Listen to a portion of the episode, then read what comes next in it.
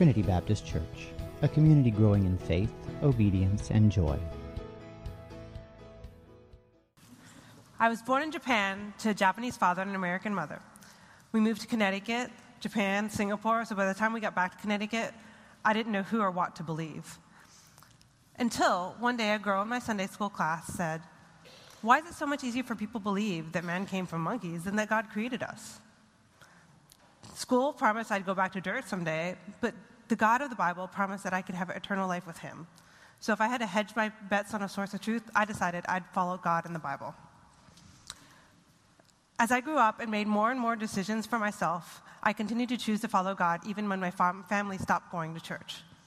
It was coming here to New York City to serve with the Bowery Mission with my high school youth group once a month that drew me to New York City. So I decided to come to college to New York, and one of my friends from college was doing research in a library, and the librarian invited him to Trinity, and he invited a bunch of us. So I started coming to Trinity in 1996. That year, I was also invited to be a leader for my high school youth group trip to Mexico. I said yes, and I thought, oh no, all my leaders always knew everything about the Bible, and I don't know a single thing. So my high school pastor encouraged me to start reading the Bible every day and to start with the Psalms. By the time I took that summer trip, the scriptures had convinced me that God of the Bible was trustworthy, and I could trust him even with my love life and future, the two areas I'd struggled to trust him the most. During my senior year in college, a member of this church, Elmer Ha, challenged us to get involved with church before we graduated, graduated college. So I started coming to a small group on Sundays and getting to know people at the church. The friend that invited me to Trinity also challenged me. He said, What would a tithe of your life be? If you lived 80 years, a tithe would be eight years. Well, don't give eight years to God's service, but just one summer to serving Him. I thought, well, if the Mormons who aren't even preaching the truth are giving two years, who am I to withhold one, year, one summer to God's service? So I decided to, after graduation, go down and serve in Mexico. And I got baptized first because how could I, with any integrity, go and tell people who decided to follow Jesus that they should get baptized if I had never done it myself? The summer was transformational, and I came back, was asked to serve on the Missions Commission here at Trinity, uh, took a course called Perspectives and started serving there as well. Until in 2001, there was an opportunity to go back to Mexico and to lead short term trips for Mexican youth and invite churches to participate serving cross culturally. So I got married to Jaime when I went down there. And in 2010, we came back here to New York and to Trinity because for me, this was home.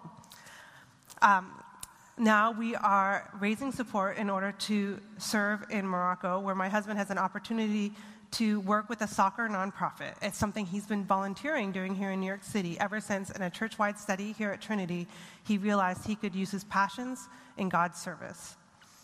Uh, we've been trying to get together with as many people from Trinity as we can, and the best part about it really has been getting to know people and their stories. And the only thing I regret is not starting to do it sooner. My name is Amy, and I'm a follower of Jesus Christ.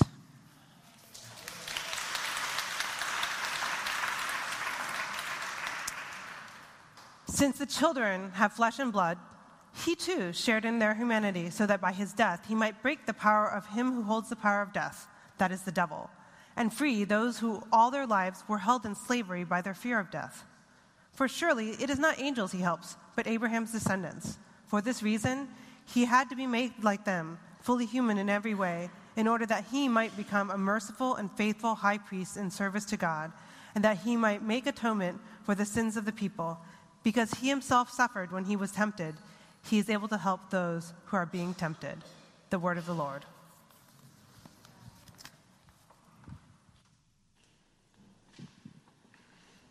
Thank you, Emmy. And uh, Amy's Emmy's lover, if I can call him that, Jaime. He's, he's actually right over here. Uh, they have a really exciting story um, of, uh, I think, courage and inspiration. And uh, it'd be great if you guys could get to know them before they leave and um, think about partnering with them. and it's great that uh, my fellow elder, uh, Dave Page, is here.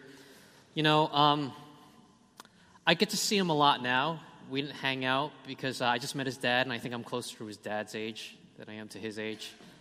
Um, definitely good looking guy. You know, I told him he's like the love child between Julian Edelman Tom Brady's favorite, you know, target, and uh, Bradley Cooper. but you know, he's he's very uh, dedicated and thoughtful. Um, ma- amazing guy. So, uh, Dave, I'm glad you're here. Um, so, speaking of Bradley Cooper, um, I have a lineup of movies I'd like you all to take a look at. So, on the left, we have Meet Joe Black.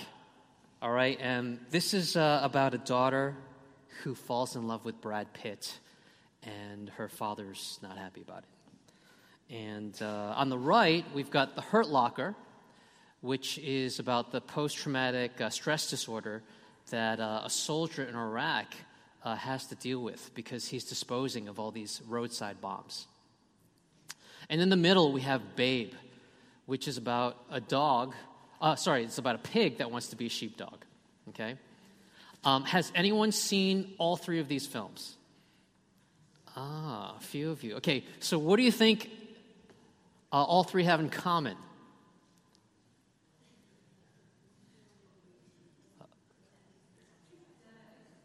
Okay.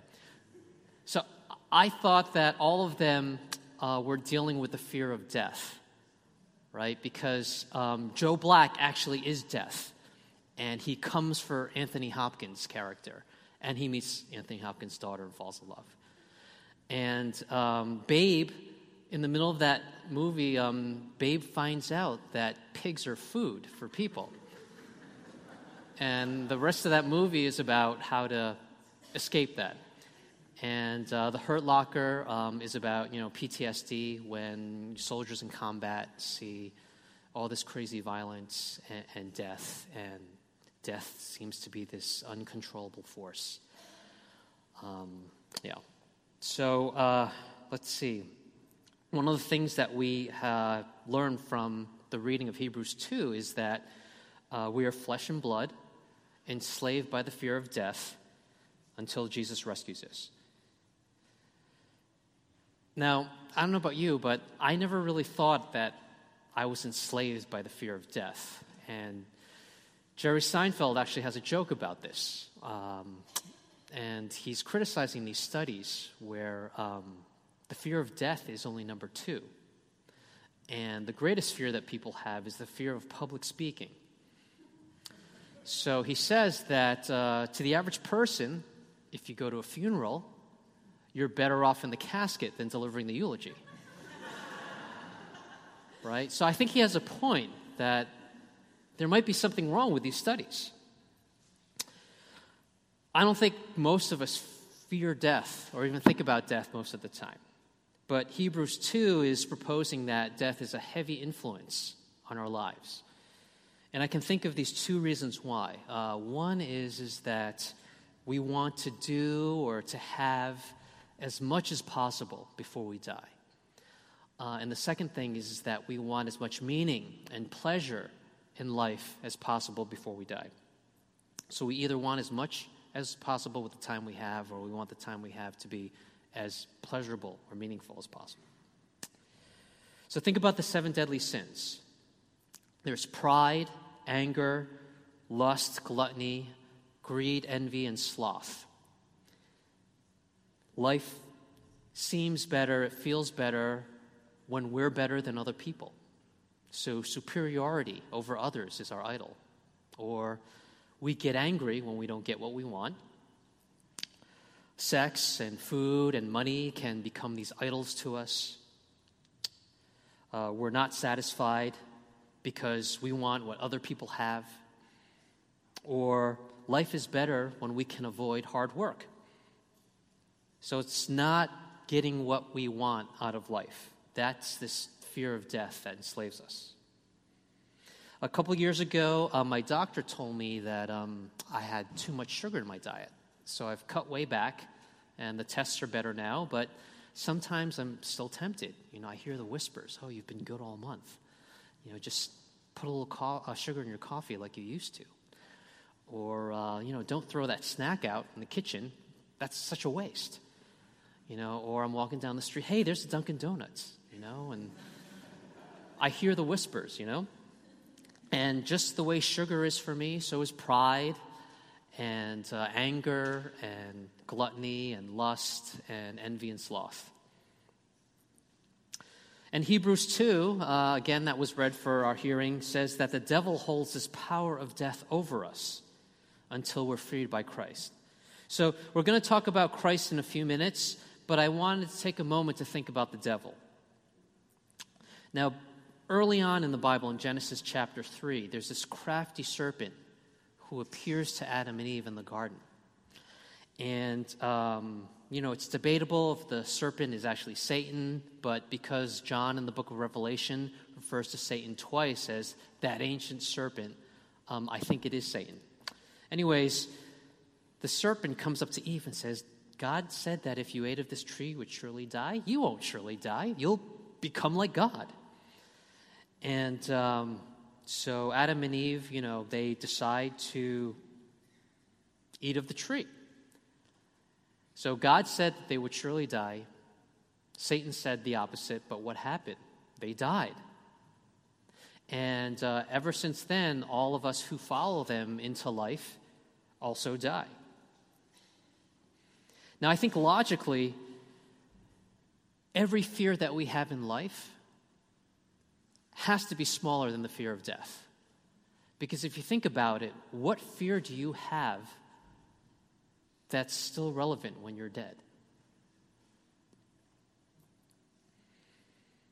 So, uh, number two, as much as we fear death, the devil has this power over us, tempting Eve tempting even Christ as we're tempted. So Eve was in paradise. She wasn't afraid of death. She let the devil talk her into death. And before that, the devil didn't have power over her, but now he does. So she and Adam chose the lie over the truth. He took them over, and it turns out you are the target of a hostile takeover. You might not even know that. Satan tells us very similar lies. He says, you know, if you want something so badly, then it must be good for you. It's going to make you more like God. And we want that. We want to be like God. Adam had this problem of wanting his perfect partner slash messy partner to be happy. And so he chose her happiness over God's happiness. And that's something that I can understand because I don't see God the way I see people. I don't hear God's voice the way I would hear your voice. And so sometimes I might love the person more than who created that person. And just like I can choose to love myself more than God, I can choose to love other things or other people more than Him. In the book of Ecclesiastes, uh, King Solomon, the wisest person who ever lived, you know, he uh, was in search of this great life, and he didn't leave any stone unturned. He built all these great edifices, even the Temple of Jerusalem, and, um, you know, he gathered all this wealth to himself, and he was into food, and he was into wine, and he was like a scientist, and he gathered all be- these beautiful women to him as well, maybe like no other. Uh, but in the end, after all of that, after he lived that full life, he says, everything is meaningless. He says, a stillborn has a better life than a billionaire. I mean, imagine that. Everything is meaningless except to enjoy the fruit of your labor, whatever the fruit and whatever the labor, and to fear God and keep his commands. When we fear God, we don't fear death. Now, there can be times when we're chilled to the bone by the specter of death that we feel is hanging over us. And, you know, this can paralyze the way we make decisions. Uh, we can get into unhealthy ways of coping with that type of fear. But either way, this fear of death is still haunting us. We can't escape it. Have any of you here heard of the Streisand effect? Okay, it's named after Brooklyn's own Barbra Streisand. In 2003, someone took a picture of her home in Malibu and posted it online. And she wasn't very happy about this, so she got her lawyers to sue to take the photo down. Unfortunately for her, they lost, but the interesting part of this for me is that before the lawsuit, only four people had looked at the picture. After the lawsuit, 420,000 people looked at the picture. So she made this mess 100,000 times bigger than it was. And so the Streisand effect demonstrates that sometimes when we try to clean up a mess, the mess gets even worse. And I'll read what Emmy read again. Um, there's a theology of the Streisand effect, right, in verse 14. Since the children have flesh and blood, Jesus shared in our humanity so that by his death he might break him who holds the power of death and free those who all their lives were held in slavery by their fear of death. Now, do you think that Barbra hired these lawyers because she was afraid? Do you think that the media reported the story because they were afraid? And do you think these 420,000 internet users went to look at the picture because they were afraid? It seems like a stretch, doesn't it? I don't think that any of these people were thinking about dying, but I think that they were trying to control the situation. And when people take control of a situation, they end up making a bigger mess. Now, I'm not saying that everything we touch is doomed. I think that there is progress that we can see. I think that there is less suffering now in this time in history than ever before. Uh, I think some of that is because we have a healthy church in action. And people of faith and people without faith, you know, we can learn from our mistakes. We can discover, we can invent, and we can bring some of uh, the kingdom of heaven down here to earth. But Jesus told us we would also always have the poor, we would always have war and rumor of war. And I think all the data, all the history we have, basically proves his point. It doesn't mean that we need to give up on compassion or reconciliation, peacekeeping, but flesh and blood, what that means is that we make bigger messes. So we've got idioms for that in our language, like out of the frying pan into the fire, right? Or uh, more recently, epic fail, right? All right, here's an example. Five years ago, I thought it was great that the U.S.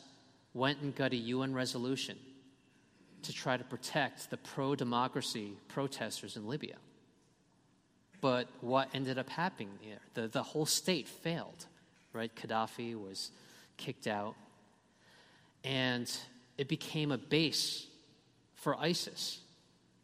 So, because ISIS was able to grow strong in Libya, now they're in Syria.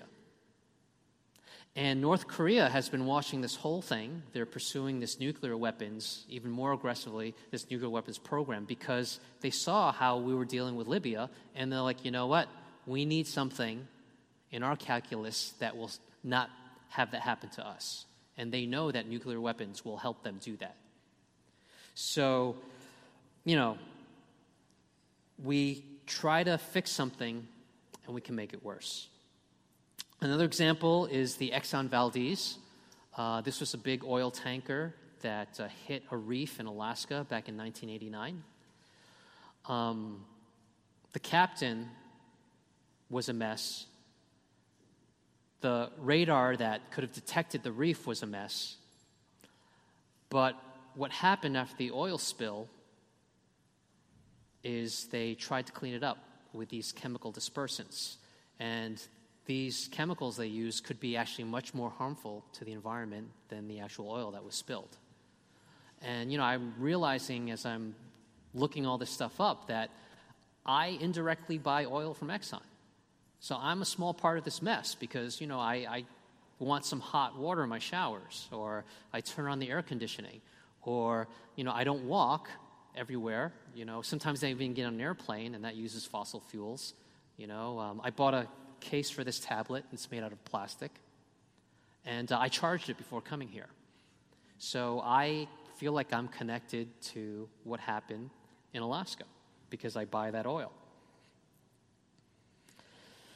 Um, it's a little bit like what previous generations were doing with asbestos. Did you know they made suits out of asbestos? They were basically putting it everywhere because it reduced the risk of fire, not knowing that it was really bad for our lungs. So these type of things that continue today. Uh, back in February, um, they had these Academy Awards, right? The Oscars. And they were at the end just giving the final envelope out. And um, they happen to have these auditors from one of the most prestigious firms. No offense if you work for this firm, but they, they had um, this firm controlling the whole process, all the envelopes. And um, the auditors, it's a plum gig, so they were like carefully selected. And all the other envelopes have been given. There's just one left to give. And somehow they managed to give out the wrong envelope to, to the presenters. So the uh, La La Land uh, people come up and they're giving their speeches at the end of the show, and then somebody has to say, Wait, sorry, we made a mistake. And Moonlight actually won for Best Picture. And uh, I just saw Faye Dunaway, one of the presenters of this award, uh, on TV this week, and she said, You know, I still haven't gotten over it. And, you know, all these people that I've talked about, I can't judge any of them because I know I make messes too. The reason I know a mess when I see a mess is because I am a mess. Um, my wife was sitting here in the first service. She's not here, but you could actually follow up with her later and say, you know, she'll tell you that I'm a mess, right? And it's not just because uh, I don't put stuff away, right, back where it belongs um, or where I forget to put it. I make lots of other messes too. Uh, sometimes Alice and I, we just talk. You know, we're married to each other. It's a good thing to talk to your spouse. And, you know, she'll bring up something difficult she's facing at work, or we'll talk about one of the kids and, you know, parenting them. And uh, she'll talk to me about it, and then I'll say, well, here's how you can fix that. And uh, I do that because if I brought her a problem, I would expect her to give me advice on how to fix it. But it turns out that's not what she wants. So she just, I guess, wants me to know what's going on with her life, what, what's occupying her thoughts and feelings. And, you know, we try to communicate, but we end up fighting. So she'll say, you know, um, here's what's going on, and what do you think? And I'll be like, oh, you can fix this by doing that. And she'll say, I don't want you to fix it, just listen. And I'll be like, well, you need to fix it. And, you know, where we once had this lovely marriage, now she's a mess and I'm a mess and our marriage is a mess and she's not even fixing that first mess. You know? So Andy Stanley talks about how we shouldn't judge other messy people, but we do, and it pushes people out of church. You know, instead, he says we should remember that I know a mess when I see one because I am one. And if churches had this attitude, accepting messes instead of judging them or rejecting them, then more churches might be growing instead of dying. And so Hebrews 2 says Jesus came to get us out of all this mess. God loves us, so he gives everyone the option to be a mess. And everyone exercises this option, sometimes many times in a single day. John 3:17 says that God sent Jesus into this world not to condemn the world because of all the mess, but to save it through him. But this isn't the love that people experience sometimes when they come into church. We don't ask a person about their story. We don't show them compassion.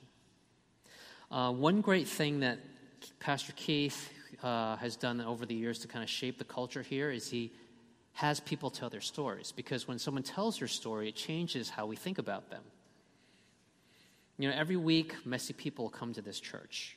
And afterwards, some might say, forget it. I'm not going back to church. Because maybe some of us were critical.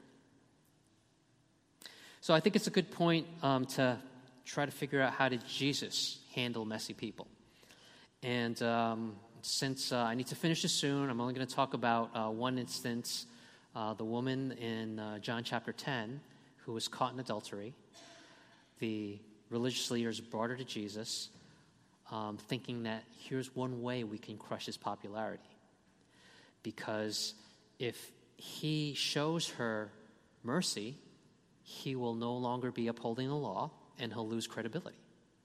But if he allows her to be stoned, because that is the penalty for being caught in adultery, then he's not going to be loving and merciful. So he tells all these leaders whoever of you is without sin, whichever of you has never made a mess, you go and throw the first stone. And ultimately, all the leaders drop their stones and they walk away. And then she looks, he looks at the woman and he asks her, Has anyone condemned you?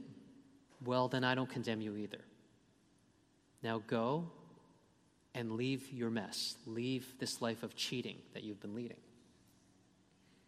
So Jesus protects this woman from these critical people, even from the law that his father had handed down before he came. He sees her mess, he understands her story, and he protects her. But then he commands her to leave her life so he rescues her from the consequences of her mess and then calls her to a better life. And I think that's a type of church that people might want to come back to. So, this is the most important message of Hebrews 2. Not that we're messy, not that the devil has power over us, because we already know that we're messy, even if we won't admit it to somebody else. The most important thing is that Jesus is this perfect solution to the mess. And there isn't another solution. Did Jesus have a messy life? So I did this survey in the first service, and about 70% of people abstained. So I'm not just going to get the survey results, I'm going to do this meta conclusion on which congregation is more bold and which congregation is more fearful, okay?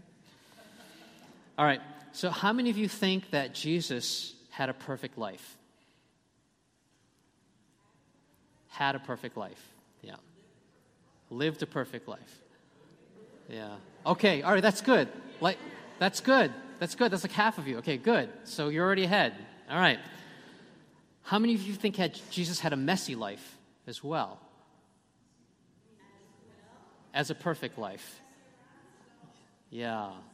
This is like a trick question or something, right? I'm just, I'm just glad that um, more of you, more of you actually voted. So that's good. Okay.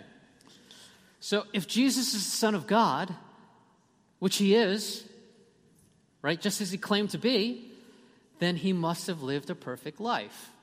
But if Jesus is flesh and blood now, hmm, he must have lived a messy life right? I'm not saying Jesus made bad decisions like we do. But like Emmy read in verse 18, Jesus was tempted the way we are tempted. He's tempted to make a mess.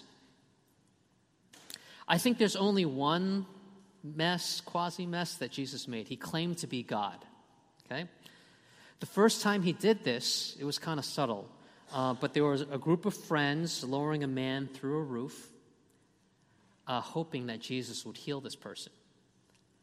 Not only did Jesus heal this person, but he claimed, he, he, he forgave his sins, right? He said, I forgive your sins, which is only something that God could do, right? And then later, uh, during his public ministry, it was Hanukkah, and uh, these Jewish people came to him and asked if he was the Messiah. And to use a poker analogy, he saw Messiah and he raised to, I am the, I and the Father are one. We are equal. Okay, and then there was this third time after Jesus was betrayed at Gethsemane, uh, and he's at this hearing, and they ask him again, Are you the Messiah? And he says, Yes. And he says, uh, You know, you are going to see me up in heaven at the right hand of, of the Father. And those last two times, uh, the Jews actually started picking up stones to stone him because this is blasphemy. Okay, blasphemy is uh, when someone says anything offensive about God, and that includes saying a person is equal to God. The penalty is the same for that of adultery. you are to be stoned to death. All right, we find this in Leviticus chapter 10. So Jesus loves us so much that he comes on this rescue mission um, to save us, and he leaves heaven. I like to say he squeezes himself into a fragile spaceship made of flesh and blood. And by telling people who he was, he's guilty of blasphemy and he's sentenced to death. So Jesus doesn't just die for our mess, but he dies to fulfill this law right? He says in the Sermon on the Mount, I did not come to abolish the law, but to fulfill it. Okay? Often we say that the law is a mirror that shows us that we fall short of a standard that we know exists and that we want other people to live up to. Um, so I have kids in my apartment uh, in my apartment right now, and um, one thing that I hear a lot these days is, you know, not fair. That's not fair. And um, I don't know who taught them this. I don't think anybody taught them this, but somehow they realized that there is this high standard that they want other people to live up to. And I don't know if anybody taught me that. I think it comes with the flesh and blood. So, a third thing that we uh, realize from Hebrews 2 is that Jesus is the solution. He's the fully high, human high priest who also feared death and was tempted. So when Jesus was praying in the Garden of Gethsemane, um, do you remember what he was praying about? What he was praying for? Right, he was asking the Father to find another way. Jesus didn't want to die. He was afraid of death, just like we are. Remember when Satan went out to the wilderness to tempt him? Sometimes I wonder, Jesus, why are you even hanging out with him? You know who he is. But Hebrews 2 tells us that Jesus is tempted the way we are tempted, that Jesus is flesh and blood just like us. So he feared death just like us. And he had to deal with the power of the devil just like we do.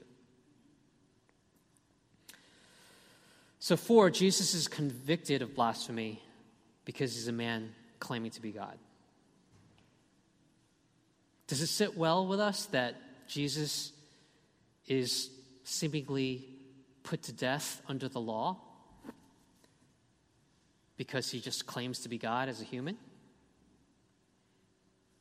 Does that sit well with you? The problem here is, is that if Jesus is God, he actually can't blaspheme. He can't blaspheme because it's impossible for God to offend God. So the problem here is with the law. Jesus is found guilty only because he's a man of flesh and blood. So Jesus is wrongly convicted because he's fully God. And if he is judged wrongly because he's fully God and can't blaspheme, then two things actually have to happen to right this wrong. Uh, the first thing is, is that the Mosaic law that created this problem in the first place, it has to be broken.